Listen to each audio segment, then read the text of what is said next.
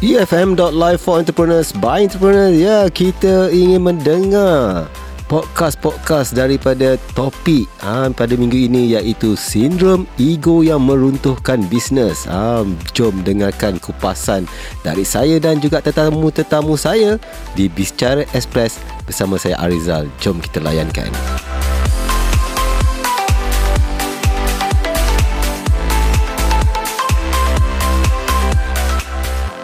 Saya ingin memperkenalkan Siti Khadijah binti Ghazali daripada S K Consultation. Apa khabar Siti? Hai, khabar baik. Alhamdulillah. Alhamdulillah. Assalamualaikum. Selamat datang ke E F M. Yeah. Assalamualaikum. Hmm, okay. Siti Khadijah. Yeah. Saya panggil Siti ke Khadijah ke? Uh, short name kalau orang panggil Katie sebenarnya. Okay, hai Katie. Ah. Okay, Katie. Alright. Apa tu sebenarnya S K Consultant Consultation? Okay, ha. Alright. Okay, thank you Ariza jemput saya hari ni. Mm-hmm. Okay, kepada semua pendengar, mm-hmm. uh, semoga semuanya dalam mood-mood yang baik lah hari Rabu ni. InsyaAllah. Hmm. Tak boleh malas-malas. Uh, kan? Betul, semangat sikit. Okay. Ha, kena semangat. Uh, saya Siti Khadijah, boleh panggil Katie. Mm-hmm. Uh, saya merupakan consultant, principal mm-hmm. consultant, iaitu founder untuk S K Consultation. Mm-hmm. Jadi, kepakaran kita adalah membantu usahawan untuk menghasilkan uh, produk yang halal, mm-hmm. produk yang luar biasa, mm-hmm. produk yang berkualiti, mm-hmm. okay, demi untuk menjaga uh, orang kata apa, kesihatan kehidupan umat Islam di Malaysia. Okey, yes. Jadi uh, S K Consultation ni lebih kepada uh, apa ni, perunding untuk Betul. menggunakan produk yang halal yang lebih baik kan. Yes. Alright. Okey. Uh, Katie, yeah. uh, dulu belajar di mana? Bolehlah kongsi dengan usahawan di luar sana. Boleh. Ha. Uh, saya dulu belajar di Universiti Kuala Lumpur, uh-huh. UniKL MyTech, uh-huh. uh, di Pasir Gudang, Johor. Yes. Ah, okey. Alright. Okey, dan ambil kursus apa di sana? Saya dulu ambil uh, apa ni, Quality Engineering uh, degree. Yeah. Okey, sekarang jadi consultant. Ada kaitan tak? Ada. Ada eh? Ada jugalah. Ha, jadi, se- mungkin ramai yang tak faham apa, selain macam mana consultation, macam mana yang uh, S K Consultation berikan kepada mereka ni? Okay, uh, firstly uh, untuk consultation, dia mm-hmm. sebenarnya adalah satu proses. Mm-hmm. Consultation ni maksudnya kita memberikan uh, kita punya, kita curahkan kita punya pengalaman, mm-hmm. uh, kita punya orang kata apa, uh, nasihat mm-hmm. kepada uh, mereka yang memerlukan. Mm-hmm. Jadi mereka, golongan mm-hmm. mereka yang memerlukan ni adalah kita punya klien. Mm-hmm. Klien yang saya maksudkan adalah industri uh, produk yang mm-hmm. berasaskan kesihatan, kecantikan, mm-hmm. dan juga bila kita bercakap pasal uh, halal, of course uh, mereka yang mempunyai premis, mm-hmm. makanan, mm-hmm. dan juga kilang. Mm-hmm. Uh, jadi mereka lah saya punya target market. Oh, uh. So meng, men, apa, mengkonsultkan mereka ni macam mana nak buat kilang produk. tu, produk uh. tu, macam mana susunan, design apa dalam kilang tu, macam tu. Ya, yeah, yang mengikut uh, orang kata apa, uh, Sejaki punya standard. Requirement standard. Ah, okay, uh. okay, baru saya faham. Uh-huh. Right, dah berapa lama sebenarnya bisnes ni? Baru sangat-sangat. Saya baru nak masuk uh, tiga tahun. Baru nak masuk ah, tiga tahun. Okey. Jadi um, pastinya berhubung kaitlah dengan Jakim, berurusan dengan Jakim bersemualah. Ya, betul. Alright. Okey, kejap lagi kita nak sambung dengan Siti ataupun uh, Katie ah, berkenaan dengan topik kita pada hari ini, iaitu sindrom ego. Ah, okey. Ah, panas topik. Ada ego tak? Ada ego tak? Ke- Ada juga ego. Ada eh. Ada. Tapi kalau yang positif, ke arah Aa. kebaikan tak apa. Jangan ke arah keburukan atau memusnahkan bisnes kan. Kenapa ada? Sebab ada orang ni, kadang-kadang usahawan ni dah, dia ego. Kadang-kadang dia tak, tak berjaya pun dia dah ego dah. Dia rasa dia ada business card, dia dah belagak lah kan. Okey, okay, uh, Ariza dan juga semua pendengar, mm-hmm. okay, sebenarnya ego ni uh, adalah uh, state of uh, mind kita, mm-hmm. mentality. Mm-hmm. Mentality uh, ego ni dia sebenarnya bukannya dalam kalangan usahawan saja. Mm-hmm. Okay, kita tak tembak usahawan eh. Mm-hmm. Tapi kita fokus ah, pada usahawan. Kita fokus pada okey, tapi ah, kita fokus kita, pada usahawan. Uh, kita fokus pada usahawan sebab usahawan yang kita nak nak bukakan balik minda dia orang ni. Ha. Okey, usahawan ni uh, bila dia dia punya mind dia, minda mm-hmm. dia situ dia uh, in the state of dia ego. Mm-hmm. Dia sebab dia start dengan mentality mm-hmm. dulu. Mentality kenapa dia boleh jadi ego tu? Mm-hmm. Uh, why? Mm-hmm. Kenapa? Sebab dia sentiasa rasa dia lebih baik mm-hmm. daripada orang lain. Mm-hmm. Dia lebih hebat mm-hmm. daripada orang lain, sehingga kan dia neglect atau mm-hmm. dia dia tak hiraukan apa pandangan orang mm-hmm. pada dia mm-hmm. ataupun apa nasihat yang orang nak kongsikan untuk dia tak boleh terima. Ah, sebab dia rasa dia dah berjaya dah. Yes. Kan? Dia ah. tak boleh dia tak dia tak boleh terima orang lain yang sebelum ni mungkin dah membantu dia berjaya, tapi bila dia berada di atas dia rasa whatever dia buat pun bisnes dia akan maju. Ya. Yeah. Saya rasa ramai macam tu kan? Ramai. Ha, kan ada betul. Yang dah rasa dah besar lah. Ah. Ha, tapi dia lupa kadang-kadang apa yang ah, hari ni dia dapat mungkin esok lain jadi ceritanya kan. Ya, yes, sebab ha. Dia tak nak uh, berubahlah minda dia tu. Hmm. Ha. Katie pernah jumpa kons- apa buat consultation kan, jumpa tak klien macam ni? Hmm, boleh kata ramai juga yang saya jumpa. Kan, dia tak nak dengar kan cakap tak kan. Dengar. Dia rasa dia betul kan. Ya, dia je betul. Ha, rasa nak buat apa macam tu orang macam tu. Kalau orang macam ni sebenarnya kita first kali uh, kalau dalam Islam kita doa kejalah dia orang ni. Ha. Sebab apa? Bila bila dia dah melibatkan mentality mm-hmm. kalau dia dah welding kepala dia tu mm, untuk tak, uh, hmm, tak dia, boleh nak tukar dah ah, dah tak nak tukar. Dia rasa macam yes I I am right mm-hmm. I'm always right mm-hmm. So kita ada dalam diri kita tu uh, keakuan mm-hmm. yang kita rasakan yes I build this company mm-hmm. uh, you hanya consultant you, you dengar je apa yang cakap I nak you so, buat sebab apa nak panggil uh, consultant kan betul kan? uh, kau lah jadi consultant kalau kau dah rasa terror sangat kan membazir je bayar consultant consultant tapi tak nak dengar kan. Ha, macam itulah. Macam kita dah jumpa ramai yang ada usahawan-usahawan tak boleh dengar cakap uh, apa usahawan ataupun uh, perunding contohnya mm. klien Katie sendiri kan. Mm-mm. Tapi kadang-kadang saya tengok tu bukan saja dari segi tak nak terima uh, pandangan, tapi bagaimana pula dengan usahawan yang bila dia dah berjaya ataupun baru orang kata dia rasa dia dah berjaya, tapi pada kita dia masih lagi di level yang masih sederhana. Tapi kadang-kadang bila dia tak ingat orang sekeliling dia yang pernah membantu dia sebelum ni, contohnya pelanggan dia, dia tak ada hubungan yang baik dengan pelanggan dia, kemudian dengan pekerja-pekerja mungkin yang dah berhenti pun patutnya kenalah ada relationship juga kan mm. ataupun dengan media contohnya cancel last minute mm. kan. Kadang-kadang mungkin dulu uh, media kecil pun atau blogger pun dia boleh accept, sekarang tak nak dah uh, sebab dia rasa dia perlu kena pergi kat apa media-media yang besar kan. Uh, jadi apa pandangan Katie mengenai usahawan yang macam ni lah? Boleh ke lagi tukar minda dia orang supaya terpaksa diubah balik? Sebenarnya kalau kita cakap pasal uh, perubahan mm-hmm. boleh berubah. Mm-hmm. Dia perubahan ni bila dia gagal balik uh, bila dia gagal dia gagal atau dia dia yang buat keputusan mm-hmm. sebab bila kita nak berubah mm-hmm. benda tu mesti datang daripada kita punya hati mm-hmm. dan kita punya minda kita lah mm-hmm. Kalau katakan otak kita cakap okay aku nak berubah mm-hmm. dan selalunya kalau orang nak berubah daripada ego jadi orang yang humble ni mm. dia mesti kena ada something yang hit dia tau, something mm. hit the reality mm-hmm. uh, macam contohnya macam alamak Uh, sale dia jatuh contohlah mm-hmm. kan sale mm-hmm. jatuh okey baru dia baru dia nak terfikir eh, kenapa lah jadi macam ni kenapa jadi macam ni ah, baru baru dia nak terfikir mm-hmm. selalunya lah mm-hmm. Tapi ada juga golongan kedua mm-hmm. golongan yang special mm-hmm. bila dapat hidayah lah okey cepat-cepat lah eh? ah bila dapat okay. hidayah sebab kadang-kadang hidayah tu tak semestinya berlaku dekat dia mm-hmm. dia boleh tengok orang mm-hmm. tengok orang tu kan eh kesiannya kenapa lah dia jadi macam tu dulu mm-hmm. dia very success mm-hmm. very success orang semua look up dekat dia semua mm-hmm. Eh, suddenly dia jadi macam tu. Asal lah. Mesti ada something wrong kan. Mesti ada something wrong ha. kan. Ataupun itu. Yang terlepas pandang ah, kan. kan. Ataupun ujian hidup dia ke. Mm. Apa ke. Jadi kadang-kadang bila kita tengok orang. Mm-hmm. Ataupun bila kita tengok. Uh, apa yang paling dahsyat. Kita merasai. Ataupun kita tengok orang yang.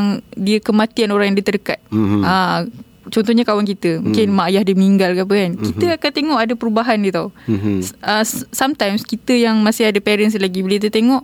Ish.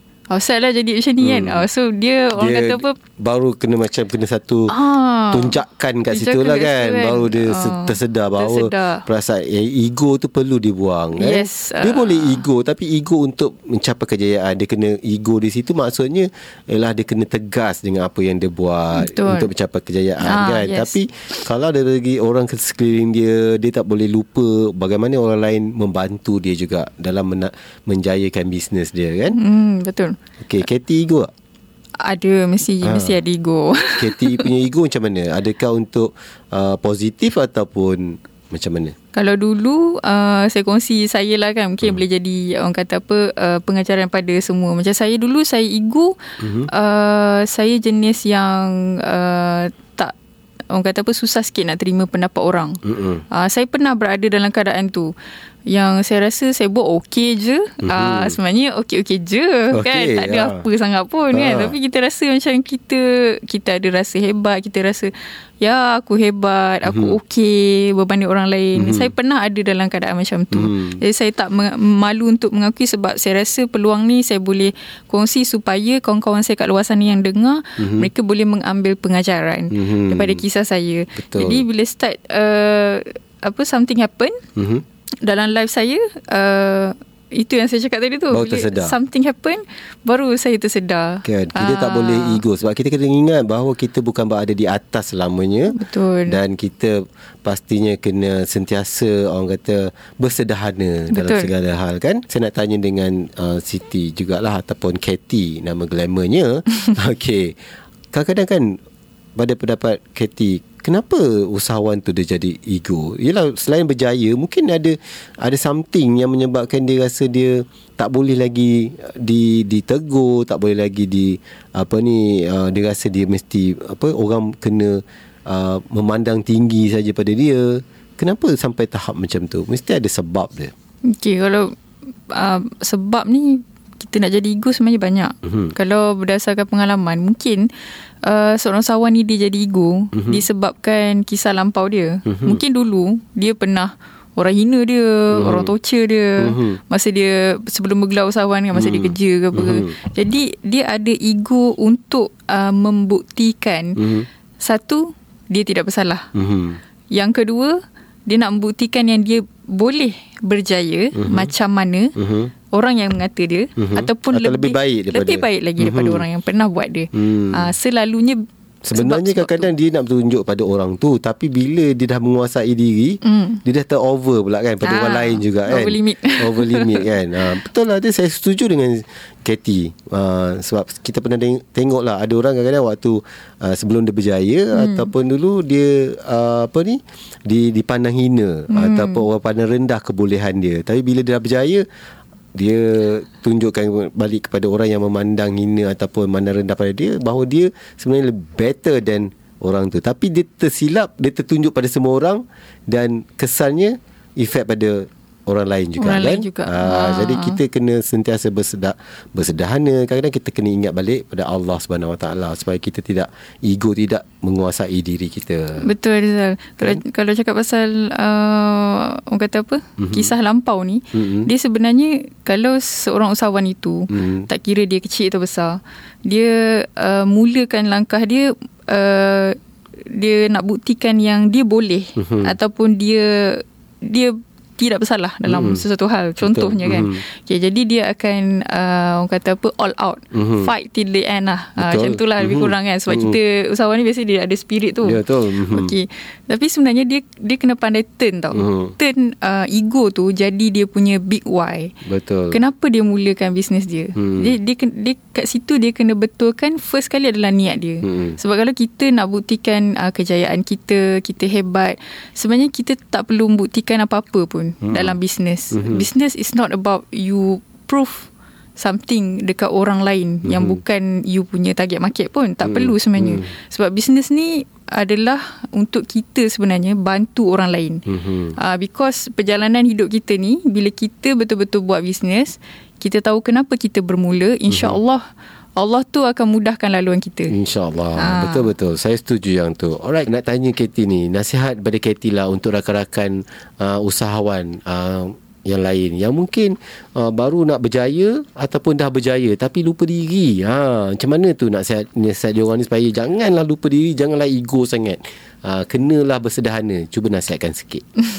Okeylah, saya kalau nak nasihat macam hmm. Uh, rasa macam tak layak nak nasihat, tapi saya share je lah oh, apa mm. apa yang saya boleh kongsi. mm. First kali untuk sahabat-sahabat saya usahawan kat luar sana, mm-hmm. uh, betul, uh, tahniah kerana anda dah mencipta kejayaan, mm. macam-macam kejayaan yang anda dah dapat, liputan mm-hmm. media, mm-hmm. anda dah orang kata apa, Uh, beyond mm-hmm. your imagination, sukses, betul sukses, ataupun anda baru baru mula langkah tapi nampak bisnes tu dah menjadi. Mm-hmm. Jadi uh, kadang-kadang mm-hmm. akan datang bisikan-bisikan syaitan mm-hmm. dalam hati tu kan. Betul. Oh, hebatnya kan. Yeah. Oh, terror sekarang kan. Ah. Macam begitu kan. Mm-hmm. Okey. So uh, bila benda tu datang, kita first kali kita kena selalu um, kata apa uh, tengok diri kita balik. Mm. Uh, sebab sebab apa? Kita manusia, kita dilahirkan tidak sempurna. Uh-huh. Akan ada benda yang uh, sentiasa kita kurang sebenarnya. Uh-huh. Uh, instead of kita rasa kita hebat, uh-huh. sentiasa rasa diri kita perlu uh, memperbaiki kelemahan kita. Uh-huh. Sebab macam mana pun lah kita rasa kita hebat, masih ada area, okay, uh-huh. room for us to improve ourselves. Uh-huh. Uh, dari segi attitude, Uh, dari segi, jangan tengok bisnes saja. Uh, bisnes tu adalah orang kata apa, uh, kenderaan yang kita pandu. Mm-hmm. Okey, kadang-kadang kita kena tengok diri kita juga. Betul. Ada je benda yang kita boleh improve. Jadi mm. sentiasa istighfar. Mm-hmm. Istighfar kan. Kalau kita rasa macam ni, okey, best. Memang kita boleh orang kata apa, feel the moment. Mm-hmm. Kita sedang berada di puncak, kita berjaya, mm-hmm. berbanding dengan orang lain, mm-hmm. berbanding adik-beradik, keluarga, kawan-kawan. Boleh kita feel it, tapi dalam hati kena pasakkan. Yang kedua, kena pasakkan always untuk bantu orang lain juga. Mm-hmm. Lepas dia tengok diri kita, kita tahu we are not perfect, we want to improve ourselves. Yang kedua, pasakkan untuk kita apa saja kelebihan yang Allah bagi pada kita, kekayaan, kejayaan and everything, mm-hmm. kita mesti bantu orang lain. Betul. Keluarga, okay. mak ayah kita, mm-hmm. kawan-kawan kita, ramai lagi yang bisnes dia tengah tunggang langgang, mm-hmm. yang kita yang tengah berjaya ni buat buat bodoh je, buat bodoh je. Tak semestinya dengan wang ringgit, tapi dengan ilmu pun salah satu dari segi bantuan juga kan. Betul. Uh, sharing uh. is caring. Yelah, kalau contohnya macam uh, media sosial sekarang mm. kan, kita tengok kawan kita tu kan, mm. uh, mungkin dia jual nasi lemak je, mm-hmm. uh, tepi jalan, mm. you know, dia baru buka kedai dan uh, sebagainya, dia baru mulakan langkah uh, keluarkan produk sendiri. hmm. Kita tengok je, mungkinlah kita mm. bukan pelanggan dia, uh-huh. tapi apalah salahnya kalau kita share mm-hmm. share produk dia tu. Mungkin uh, kita tak mampu nak beli, mm-hmm. belum mampu, atau bukan bukan produk yang kita nak, mm-hmm. tapi sekurang-kurangnya kita rendahkan ego kita, mm-hmm. tengok orang lain yang baru nak naik macam kita dulu, mm-hmm. tolong dia orang, tolong something. mm-hmm. uh, banyak program yang kita boleh buat. Contohnya macam kalau kita tengok produk tu bagus, produk mm-hmm. yang halal pula kan, kalau mm. produk klien saya ke apa, kita Kita share mm-hmm. Kita share. Jadi uh, as a friend, kalau contohlah, kalau saya mm-hmm. kan kawan uh, Rizal kan, mm-hmm. saya share apa perasaan Rizal. Kita bukan dah kawan ke? Okay, kita dah kawan.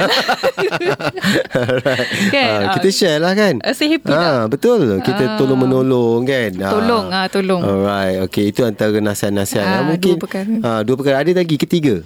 Uh, yang ketiga mungkin ha. juga uh, untuk kita Uh, bunuh ego kita tu, mm-hmm. okay, mm-hmm. kita nak shut down lah sekejap, mm-hmm. kan, mm-hmm. bunuh ego kita tu.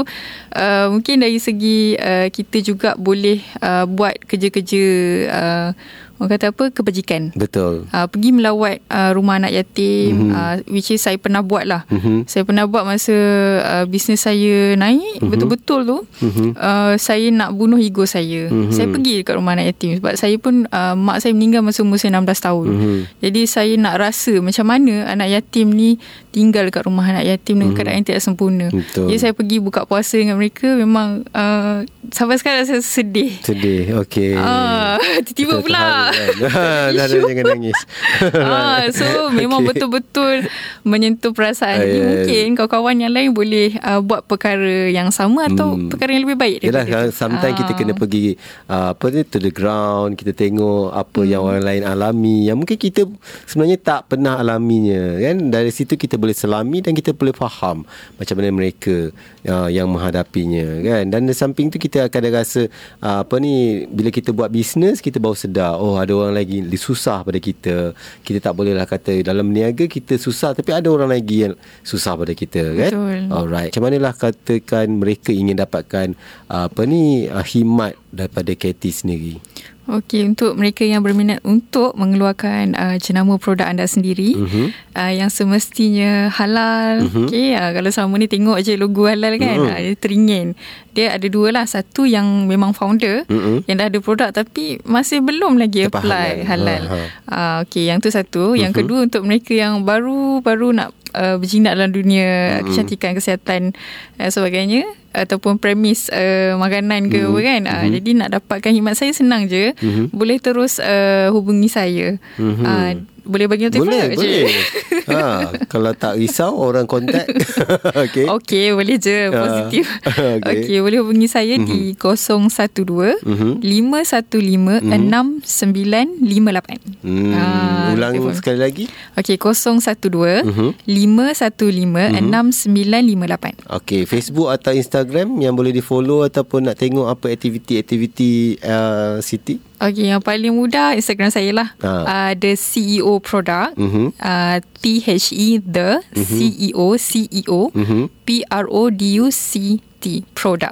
The okay. C E O Product. Alright. Yes. So kepada anda semua yang mungkin tiba-tiba terfikirlah nak keluarkan produk uh, hmm. yang halal ataupun dah ada produk tapi belum dapat uh, C J halal, bol- mungkin boleh dapatkan bantuan uh, perundingan daripada Katie, daripada S K Consultation, kan? Ya, insyaAllah. Alright, terima kasih kepada Katie atau Siti Khadijah binti Ghazali daripada S K Consultation. Saya doakan supaya uh, Katie akan terus maju jaya dalam bidang uh, perniagaan dan apa ni, dalam bidang perundingan. InsyaAllah. Amin. Saya juga uh, apa ni nak uh, doakan jugalah mm-hmm. Rizal dan juga tim mm-hmm. uh, E F M ni supaya mm-hmm. terus berjaya, mm-hmm. teruskan uh, usaha murni anda membantu usahawan yang baru nak naik macam kita orang ni, mm-hmm. kan. Uh, jadi uh, semoga Allah memberkatilah niat tu. InsyaAllah. Alright.